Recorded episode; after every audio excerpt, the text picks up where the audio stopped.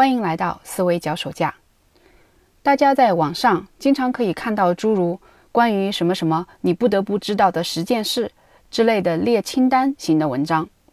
每每看到这样简单罗列要点而缺乏归纳提炼的文章啊，我就好像是看到了一个乱糟糟的抽屉，里面袜子、丝巾、领带、小孩围嘴一大堆搅和在一起，想想都觉得头大。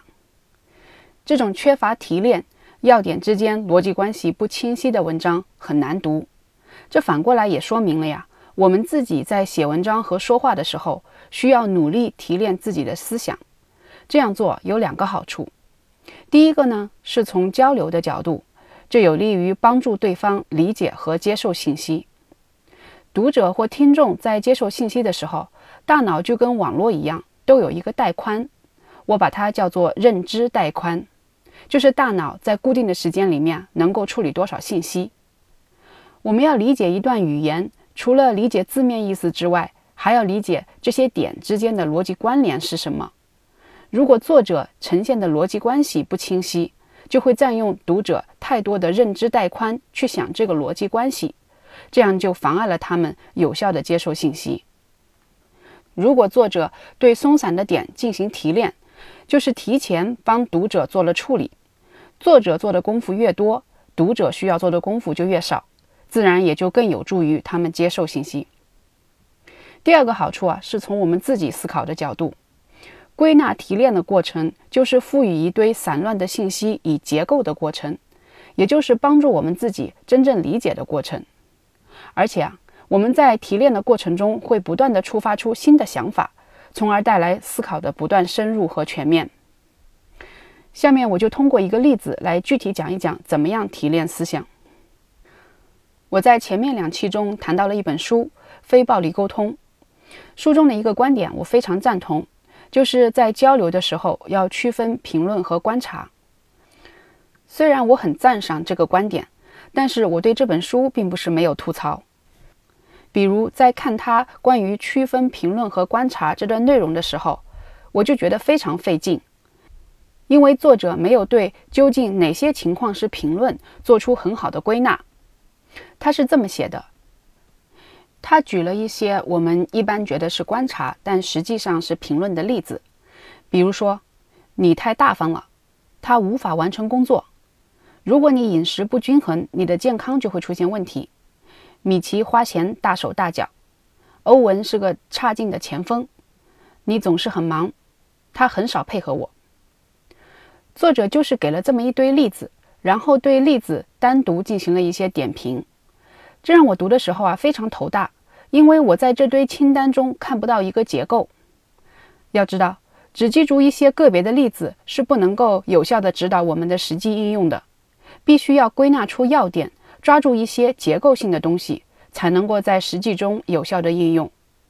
所以我就花功夫来提炼这个清单。在本栏目第21期不带评论的观察你能做到吗？这期节目中，我把上面那个清单中的例子归结为3类。第一是使用表示程度或频率的副词，第2是使用形容词，第3是进行预测。这样归纳提炼之后就清楚多了，而且对于实践也有更好的指导意义。那么我是怎样做出这些归类的呢？主要是通过3个步骤。第一步就是提取出每个单个思想中的关键词，比如说关于他无法完成工作这个例子，作者说这是把对他人思想感情或者愿望的推测当作唯一的可能，去掉这里面啰里啰嗦的修饰成分，这个例子的关键词就是推测。我们对这个清单中的每一个例子都提取出一个关键词，这就是第一步。第2步呢，就是合并同类项。通过提取关键词，我们往往就能够看出某些点之间的共同之处，于是就可以合并同类项。比如说，通过关键词推测，我就可以把前面清单中的2个例子合并为同一类。对于其他一些关键词并不明显的项，我们就需要调用自己的知识储备来提供分类的根据。比如清单中的另2个例子，它们的关键词是总是、很少。我们的语言学知识告诉我们，这些都是关于表示程度或频率的副词。而另一些例子中呢，大手大脚、差劲等等都是形容词。这样，我就把所有例子都归纳在3个类别之下了。这里特别需要指出的是，归纳提炼是需要大量的实践经验和知识储备的。比如在上面的例子中，怎么知道能够提出副词和形容词的类别呢？那是基于我们既有的语言学知识。在归纳的时候，要结合具体领域的知识深入挖掘，注意避免形式主义的陷阱。我们很多人想到归纳呀，都会觉得归纳不就是给出一个总结句吗？比如说，该项目存在7大问题，我们要确立4个目标之类的。这些在我看来啊，都只是形式上的总结，而没有实质上的提炼，所以还是糊里糊涂，眉毛胡子一把抓。真正的归纳是要深入到这个知识领域，从要点之间的内在关联的角度来提炼，而不是仅仅用一个数字来做形式上的总结。好，上面是讲的归纳的第2步，合并同类项。在合并了同类项之后，那么就要进行第3步，对做出的归纳进一步的反思和审核。这些归纳是不是有重合呢？是不是遗漏了什么？